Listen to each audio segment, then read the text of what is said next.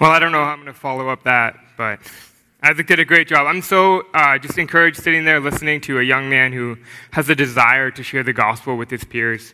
Um, it's just really powerful, really encouraging. So, um, yeah, I just I pray for all your young people here that they would continue to to do that, to grow in that desire, and just yeah, for the courage and the strength to do that. It is hard out there, and that's kind of what you guys have been going through for this series, right? Seeing the world, the climate that we live in, and how it has been affecting us. And so today, today, to that end, if you have a Bible with you, would you open it now to 2 Timothy chapter 4, verses 1 to 5. This is the final sermon in the Air We Breathe series, and I'm actually just thrilled to be a part of this series. Um, some of you may know that Pastor Levi attends the preaching workshop um, that Pastor Paul hosts at Cornerstone every week. And I, through my internship there, have had the, the wonderful privilege of just being a part of the workshop. And just reading through the sermons in this series, hearing what um, Pastor Levi has been preaching, what he's been faithfully diagnosing in our culture and the subtle assumptions that have infiltrated the church has just been a joy and a pleasure to read uh, his sermon. So I'm just thrilled to be a part of this series. We can't help but breathe in the air around us, and it's hard not to be changed by that air. And this morning we're looking at one of these attitudes, one of the dispositions of our society that has infiltrated the church, one that has caused immense division and hurt among Christians correction avoidance. Now, a couple of weeks ago, Pastor Levi talked about confrontation avoidance, our tendency to avoid rebuking and correcting one another. And this week, we're looking at the flip side of that idea our natural tendency to avoid correction. This has been an issue ever since the beginning of humanity, ever since the fall. If you remember back in the garden, God came and looked for Adam and Eve, and they hid from him. They knew they would be corrected, and they wanted to avoid that. We've been doing it forever. Yet it's only become easier in this day and age. It is altogether too easy to drown out any corrective voices, to ignore those who tell us what we don't want to hear, to surround ourselves with people who will affirm our thoughts, our beliefs, and our opinions. And that's what Paul warned Timothy is going to happen. So let's turn our attention there now. Hear now the word of the Lord, beginning in 2 Timothy chapter 1, uh, chapter 4, verse 1. I charge you in the presence of God and of Christ Jesus, who is to judge the living and the dead, and by his appearing and his kingdom, preach the word. Be ready in season and out of season. Reprove, rebuke, and exhort with complete patience and teaching. For the time is coming when people will not endure sound teaching, but having itching ears, they will accumulate for themselves teachers to suit their own passions, and will turn away from listening to the truth and wander off into myths. As for you, always be sober minded, endure suffering, do the work of an evangelist, fulfill your ministry. This is the word of the Lord. Thanks be to God. So, here in this letter, Paul is preparing Timothy for pastoral ministry. And he warns Timothy that he must be committed to the preaching of the word. Because people are going to wander away from the true preaching of God's word in order to find teachers who will suit their own passions, teachers who will tell them what they already want to hear. If you have your Bible still open in front of you, I want you to look back just two verses before the beginning of our text this morning to 2 Corinthians 3, verses 16 and 17. And these are verses that we're pretty familiar with, pretty well known. They read this All scripture is breathed out by God and profitable for teaching, for reproof, for correction, and for training in righteousness, that the man of God may be complete, equipped for every good work. So, Paul commands Timothy here in chapter 4 to be ready in season and out of season, to be ready at all times to preach the word of God, which is profitable for reproof, for correction, for training in righteousness.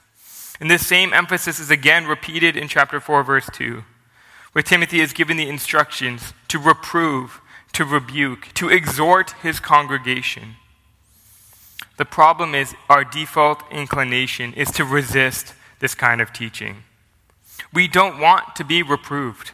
We don't want to be corrected. We don't want to be rebuked or encouraged to change. We want to be told that we're perfect just the way we are. We want to believe that we've been right all along, We want to be affirmed in our opinions and beliefs. So this morning we're going to spend some time in this text, but we're also going to zoom out and look at what the whole Bible has to say about this issue of avoiding correction. But I think all of this leads us to the question of why. Why do we avoid correction? And there are a number of reasons, but this morning I want to highlight four. And the first reason that we avoid correction is because we are all idolaters at heart. And I find this in the text this morning in verses 3 to 4. Look there once again in your Bibles with me.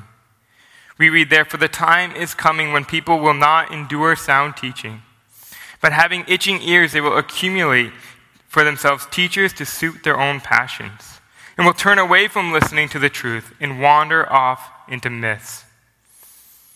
You see, rather than sit under teaching that corrects our biases and assumptions, we seek out those who, teachers who have the same passions and preferences as we do. And we saw this clearly over the last number of years in the course of the COVID 19 pandemic. The number of Christians who switched churches over the last three years because they sought to find a teacher who preached exactly what they believed about COVID 19 is alarming. And that's just one example. I'm sure if we spend any time thinking about it, we can come up with numerous examples of people leaving a Bible preaching, a true, faithful Bible preaching church to go sit under the teaching of someone who will tell them what they want to hear. Whether it be about COVID 19, human sexuality, worship style, you name it. John Calvin famously said in his Institutes that the human heart is a perpetual idol factory. That's what's going on here that we consistently elevate our preferences, our opinions, and our beliefs to a place of idolatry. We cling so desperately to these idols that rather than entertain the idea that we might be wrong or listen to opposing views with an open mind, we, we run away from any sort of corrective voice. I love the way that Donald Guthrie highlights the flaw in this approach. He says this in his commentary on this chapter. Those with no, most, no more serious intentions than to satisfy their own desires will not only lack sufficient discernment to differentiate between truth and myths, but will in fact turn their ears away from the truth, which suggests a refusal to hear it. You see, the problem is when our desires, our preferences, and our biases become the top priority, we end up in a place where we turn away from the truth, where we refuse to hear truth in order to hear what we want. That's what Paul is highlighting here in this letter. The fact that we care so much about our personal interests, about our hobby horses, our own biases and opinions, that we are unwilling to submit those things to the Word of God. Someone driving around town with a flag cussing out Justin Trudeau is going to have a very hard time submitting to a verse like 1 Peter 5, 3.17 where we are told in no uncertain terms to honor the emperor. Look, we all have our biases and our preferences. We all have things that we are passionate about. The problem is when we elevate these things to where they are more important than the Word of God. They need to be held under God's Word, in submission to His truth. Unfortunately, our biases and desires aren't often in line with the Word of God. And so we need to let go. We need to be corrected by God's Word. Yet we care too much about them. We worship these ideas. And so we avoid correction. And the second reason we avoid correction is because we forget who we are. This really is an extension of the first idea. In that when we elevate our preferences and our opinions above the Word of God, when we make idols out of them, we begin to lose sight of our identity. We lose sight of who we are. Consider for a moment what the Bible says here in Proverbs 16:2. All the ways of a man are pure in his own eyes, but the Lord weighs the spirit. We are pure in our own eyes. We think more of ourselves than we are. We forget who we are. For example, we often like to think that we are rational beings, that if we're presented with a choice, we consider all the variables. We carefully come to a logical and rational conclusion on the matter. But this is far from the truth. In Jonathan Haidt's book, The Righteous Mind, he describes the way we use reason not as a method of coming to a logical and rational decision, but rather he uses the analogy of a press secretary. Just as a press secretary's job is to make the president's decisions look good, so we use reason to make ourselves look good. We actually make snap decisions, and then we use reason after the fact to come up with a way to justify those decisions to ourselves and to others. We use reason to make ourselves look good. Because we need to. Because we have made idols over these snap decisions, of these opinions, these beliefs, these preferences. Because we forget who we are, and we have over identified with our opinions and preferences. We, we have lost sight of the fact that this world is not our home that we have been bought with the blood of Christ, that we are now citizens of heaven. And when we lose sight of that, we naturally over identify ourselves with this world, with our opinions, our preferences, our political stances. And then we use reason to justify and defend those positions for all it's worth in order to protect our sense of self worth. And because of this natural process, this natural process, this natural result of the fall, we avoid correction at all costs. We don't put ourselves in a position where we're being told that we are wrong, where we're being told that we have fallen short, where we receive rebuke, correction, encouragement to change and grow. You see, if my identity isn't in my opinions or in my hobbies or my preferences or my political views, if I realize I belong to Christ, then truth and correction is not a burden but a blessing. If my identity is in the one who paid the penalty for my sins upon the cross and has purchased me with his blood, then I am able to consider trials and tribulations, corrections and rebukes to be a blessing because they help make me more like him. When I remember who I am, then I am able to see that becoming more like Christ being changed and molded into the image of God is far more important, far more valuable than holding on so tightly to my opinions and beliefs. We need to remember who we are. Because when we forget, it leads to us avoiding correction. It leads to us not becoming the people we are meant to be. And this leads to the third reason we avoid correction. And that's simply because receiving correction is hard. This is the simplest of the three reasons. It really preaches itself. But I want you to consider for a moment what Hebrews chapter 12 says. Hebrews 12, 5 to 6 reads, And have you forgotten the exhortation that addresses you as sons? My son, do not regard lightly the discipline of the Lord, nor be weary when reproved by him. For the Lord disciplines the one he loves, and chastises every son whom he receives. The Lord disciplines, chastises, reproves, and corrects his children. Yet there's a reason the Bible here needs to remind us not to be weary of the Lord's correction. Because we do get weary. Because it's not easy. It is difficult. It's not natural for people to receive correction joyfully. I don't imagine any two year old has ever thanked their parents for putting them on timeout. A couple of weeks ago, Pastor Levi talked about how we have a tendency to avoid confrontation. And although the Bible tells us that we need to be willing to correct and confront one another in love when it's necessary, we often avoid doing it. I think part of that reason is because it is so often poorly received. We are afraid to correct one another because we often do not receive correction well.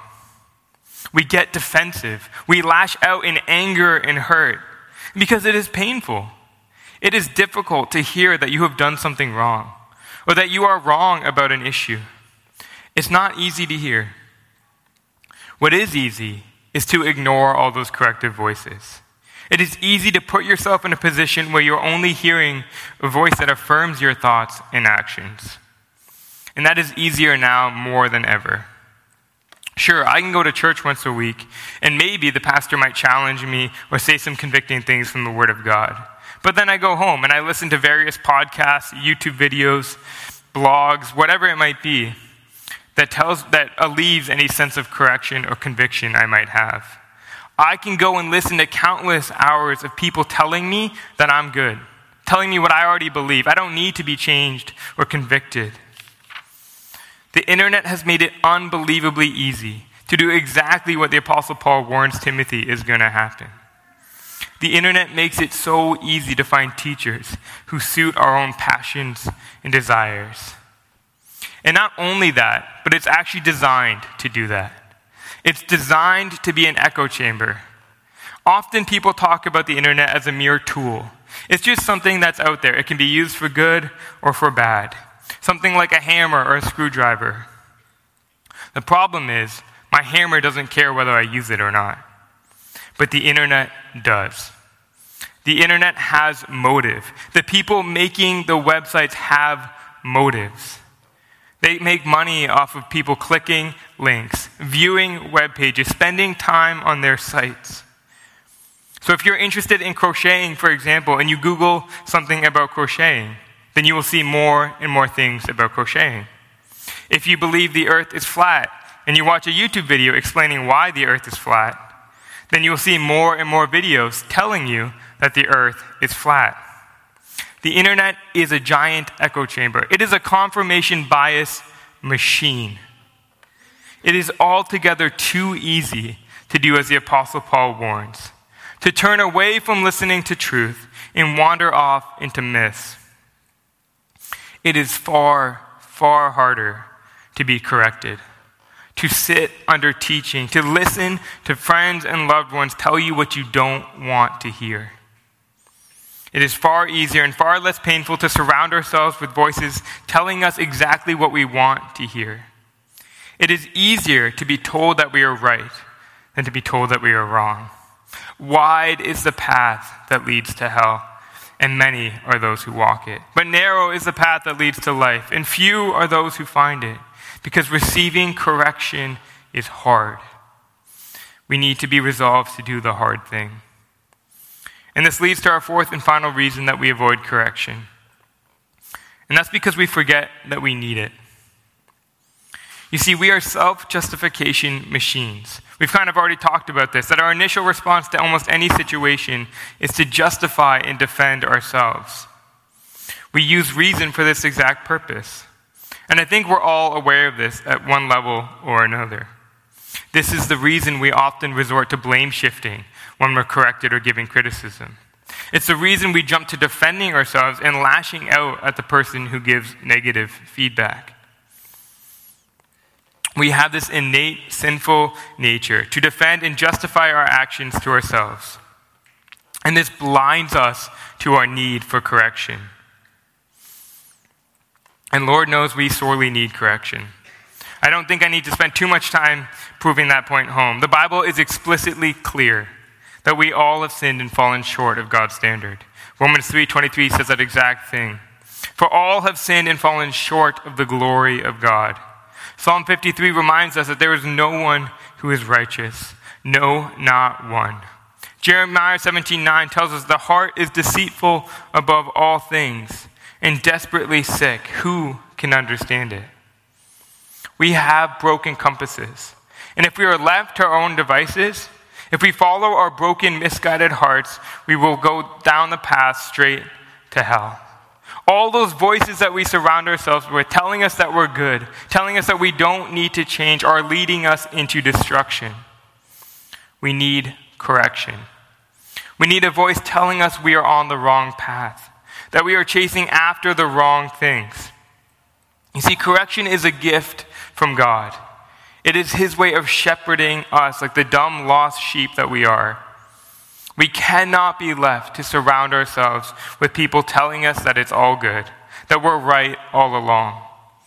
We need to be corrected and reminded of what is true time and time again because we forget. Which is also what we see in our text this morning that God does, in fact, provide us with loving, wise correction. And he does that in three ways, which is our final question How does God correct us? And the first way we see is clear to see in the text this morning God corrects us with his word. We see that clearly in verses 1 and 2 of Timothy chapter 4. Paul begins this chapter by charging Timothy I charge you in the presence of God and of Christ Jesus, who is to judge the living and the dead, and by his appearing and his kingdom, preach the word. Be ready in season and out of season. Reprove, rebuke, and exhort with complete patience and teaching. Preach the word. That's Paul's instruction here. Knowing the heart of his people, knowing that we are prone to wander, to leave the God we love, the answer is to preach the word. We already saw this morning in 2 Timothy 3:16 that the word of God is profitable, that it is inspired by him. We need it for reproof, correction, and training in righteousness. You see, the Word of God is the standard for correction, it's the thing we compare ourselves to. I remember a time when I was working in construction and I was framing condos uh, with my dad's company. And they told me the story of this time when my brother in law worked for the company. And what we would do is we would build these walls all on the ground and then we would stand them up in big sections. And as people were holding the walls up, someone would go grab the level and we would nail a brace to the wall to hold it straight. Well, my brother in law, rather than using the level, decided to look past the wall to a light post about 200 feet away, and he lined up the wall with the light post. And it looked good, so we nailed it level. And then when he stepped back, he saw that the wall looked like the Leaning Tower of Pisa. That light post was on a huge angle, it wasn't anywhere close to level. But that's what happens when we try to use anything other than the right standard as a means to judge whether or not we're right. It may look good from where we're standing, but when we gain proper perspective, we will show that we are way out of line. We need the Word of God to correct us and to guide us. It is a gift from God. The fact that He chose to speak to us through His Word to give us a written form of His revelation to us. So we need to be people of the Word. People who are immersed in it, people who are reading it daily, who are listening to it faithfully preached and explained. People who are open and willing to receive the truth that is in God's Word, to be changed by it. Because the Word of God is the beginning and the end of all correction. It is the standard that all other forms of correction live up to. Which leads to the second way that God corrects us, which is with pastors and elders. You see, 1st and 2nd Timothy and Titus are often referred to as the pastoral epistles. Because in these books, Paul is instructing Timothy and Titus on what it means to be a spiritual leader in the church, and what it means to be a pastor and an elder. Point is that the pastors and elders are called to shepherd the flock of God's people. As Paul reminds Timothy here in verse 2 preach the word, be ready in season and out of season, reprove, rebuke, and exhort with complete patience and teaching. Notice the four instructions in this verse preach the word, reprove, rebuke, and exhort. That is essentially a brief summary of what pastors and elders are to do. They are responsible for the preaching of the word in your church. They are responsible for reproving and rebuking sin in the congregation. They are to exhort and encourage you to live in a way that honors and glorifies God. Yet I love the qualifier that Paul adds here with complete patience and teaching. You see, your pastors and elders are under shepherds of Jesus Christ, the good and perfect shepherd. They are to lead you, to guide you, to correct you, but with the love that Christ Himself has for you, with tenderness and patience in teaching. I love the way the Apostle Peter puts it in 1 Peter chapter 5. He writes this to the elders. So I exhort the elders among you, as a fellow elder and a witness of the sufferings of Christ, as well as a partaker in the glory that is going to be revealed, shepherd the flock of God that is among you exercising oversight, not under compulsion, but willingly, as God would have you, not for shameful gain, but eagerly, not domineering over those in your charge, but being examples to the flock. And when the chief shepherd appears, you will receive the unfading crown of glory. Brothers and sisters, God has given you a gift, of godly men who care deeply for you and your souls. Men who have been charged to oversee this body of believers, to shepherd them well. Sometimes that shepherding takes the form of difficult conversations and rebukes, but always it takes the form of lovingly and faithfully preaching and teaching the Word of God, so that everyone here, pastors and elders included, should be challenged, corrected, and transformed by God's Word. A number of weeks ago, Zion helpfully highlighted our natural aversion to this process, our disdain for submitting to the authority that God has placed above us. He pointed out our need for such authority, which we have also seen this morning, and God's graciousness in giving to us pastors and elders. God recognizes our wandering hearts. He has placed good, godly men in this church to guide you, to correct you for your benefit and for the glory of God. And then, thirdly and finally, God corrects us with Christian friendship. Now, this point is not as explicitly clear in the text, but it's implicit in the fact that God has chosen to inspire the writing of this letter from Paul to Timothy with his Holy Spirit. He has chosen to speak to all of us through the Apostle Paul. Yes, this was a letter written to an individual person but in God's wisdom and His inspiration, in His sovereignty, it has been written for the benefit of all of us, the benefit for the church. As the Apostle Paul also reminds us in 1 Corinthians chapter 12 For just as the body is one and has many members, and the members of the body, though many, are one body, so it is with Christ. So we are one body.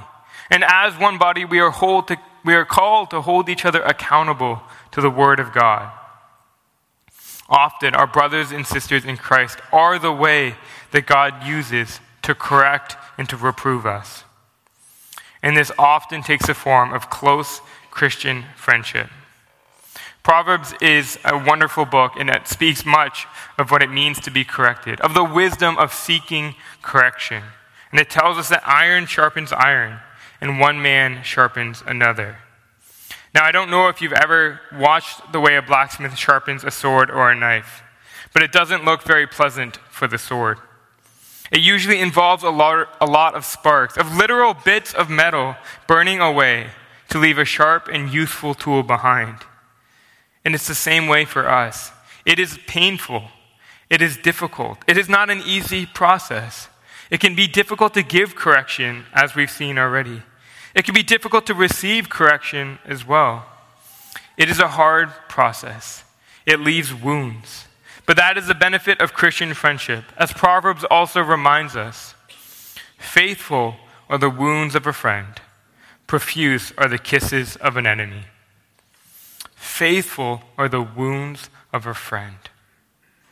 It is far far better to have close Christian friends who know you, who love you enough to speak the hard truth to you, than to surround yourself with people who will flatter you, who will tell you want, what you want to hear, to surround yourself with enemies who the devil will use for your destruction. Faithful are the wounds of a friend. We need Christian friendship. We need people with which we can have real, deep, meaningful conversations. Not just people who we talk about whatever TV show we are watching or about the football game. We need people who we can be vulnerable with. People who are in the trenches with us, fighting the same fight, striving to grow into the same image. People who will lift us up as we stumble. People who will speak the truth we need to hear. Receiving correction is a difficult process, but it is well well worth the pain. As the Apostle James reminds us, My brothers, if anyone among you wanders from the truth and someone brings him back, let him know that whoever brings back a sinner from his wandering will save his soul from death and will cover a multitude of sins. Brothers and sisters, God cares deeply about our holiness and He has provided wonderful tools and resources to maintain and preserve our holiness. Tools and resources for our correction. You see, all correction starts and ends with God's Word, should be shaped and be guided by His truth. God has given us pastors and elders to speak that word, to oversee us, to be examples for us, that we might imitate them as they imitate Christ. He has given us Christian friends who are striving with us towards the same goal of being transformed day by day, degree by degree, into the image of Christ, that we might glorify God in all that we do. So let us this morning resolve to be people of the Word. Let us resolve to speak to one another the truth in love.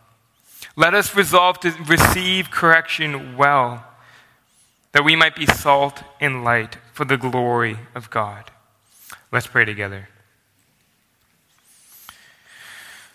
God, we come before you this morning, Lord, aware of our need for correction, aware of the fact that we have fallen short, but that not one of us here is perfect, that is above rebuke or correction, Lord. So help us not only to receive correction, but to seek it out.